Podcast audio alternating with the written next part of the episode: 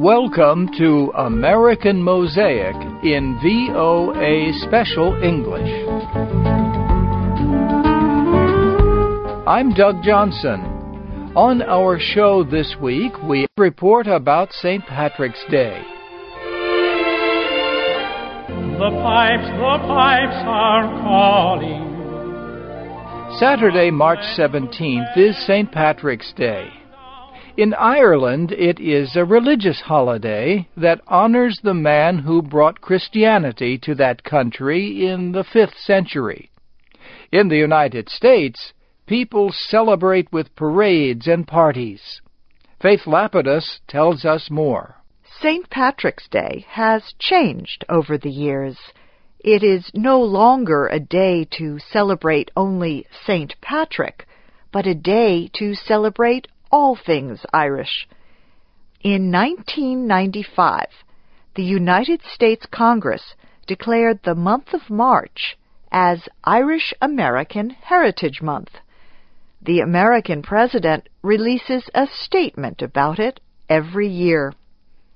The statement praises Americans whose families came to the United States from Ireland and it calls on all Americans to celebrate the month by learning about the influence of Irish Americans.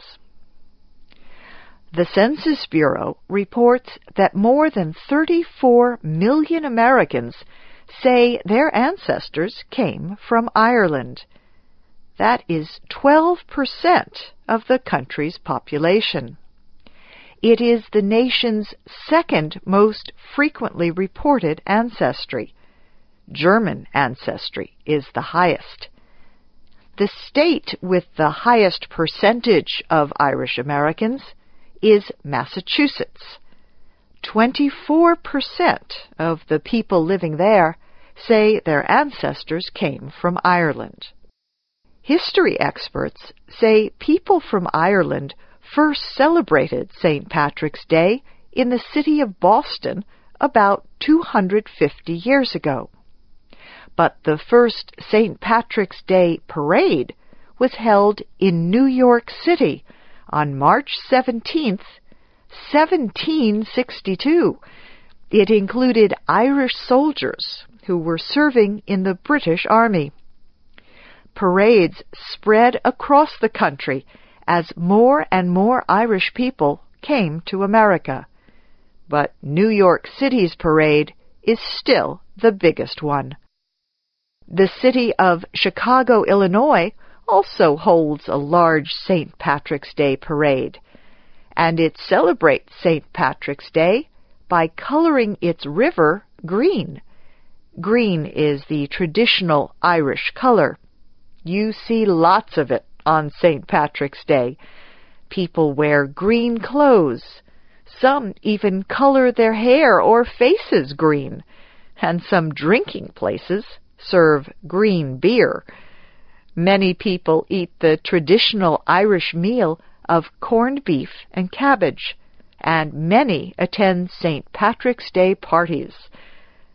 A majority of Americans have no real connection to Ireland but they like to say that everyone is a little bit Irish on St. Patrick's Day. And I shall sleep in peace until you come to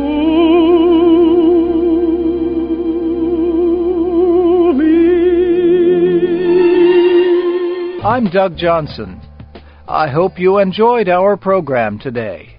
It was written by Brianna Blake, Dana Demange, and Nancy Steinbach. Katie Weaver was the producer. And join us again next week for American Mosaic, VOA's radio magazine in special English.